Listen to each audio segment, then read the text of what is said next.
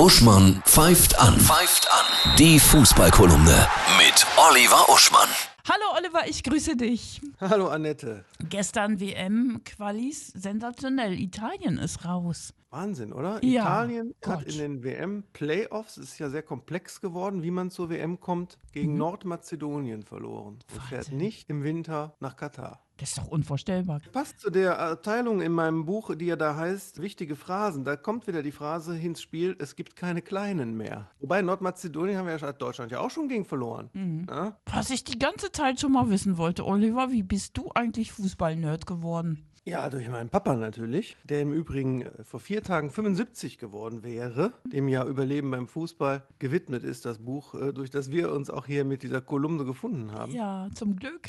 Ich habe ja damals unvergesslich im Amateursport, ich habe ja dann in der Kabine immer erlebt, wie er die Kabinenpredigt hält. Zum Beispiel hier im Buch gibt es so Stellen, wo er dann da steht, die, die Spieler sitzen da, ich zitiere mal mich selbst einmal kurz, Schweißtropfen treten zähflüssig wie Honig ihren Weg von den Köpfen zum Boden an.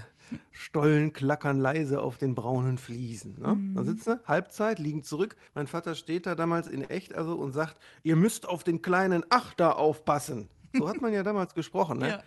Der macht mit euch, was er will. Außerdem ist die linke Seite offen. Und das Phänomen war damals, die saßen dann da. Und das wird vom Amateurfußball bis zur italienischen Nationalmannschaft nicht anders sein. Gucken auf den Boden betreten und du denkst, das Ja. geht hier rein und da raus. Die Bilder kenne ich Ja, ja. dann spielen die weiter, zweite Halbzeit. Und plötzlich machen die folgendes: Sie achten auf den Achter, sie machen die linke Seite zu. Und ich schreibe hier: Die Mannschaft hat jedes Wort befolgt, das mein Vater in der Halbzeit gesagt hat. Und ich, der zwölfjährige Kabinengast, lerne, selbst wenn Spieler wortlos auf ihren Bänken sitzen und dabei wie grenzdebile Sumpfmolche in die Gegend stieren, sie nehmen jedes Wort auf. Toll. Das kann bei Männern nämlich auch mal der Fall sein. Im echten Leben ist es oft umgekehrt. Da tun sie so, als wenn sie das aufnehmen und hören doch nicht zu. Aber bei Fußballern und Trainern ist das manchmal genau umgekehrt. Liebe Grüße an deinen Papa nach oben. Ja, genau.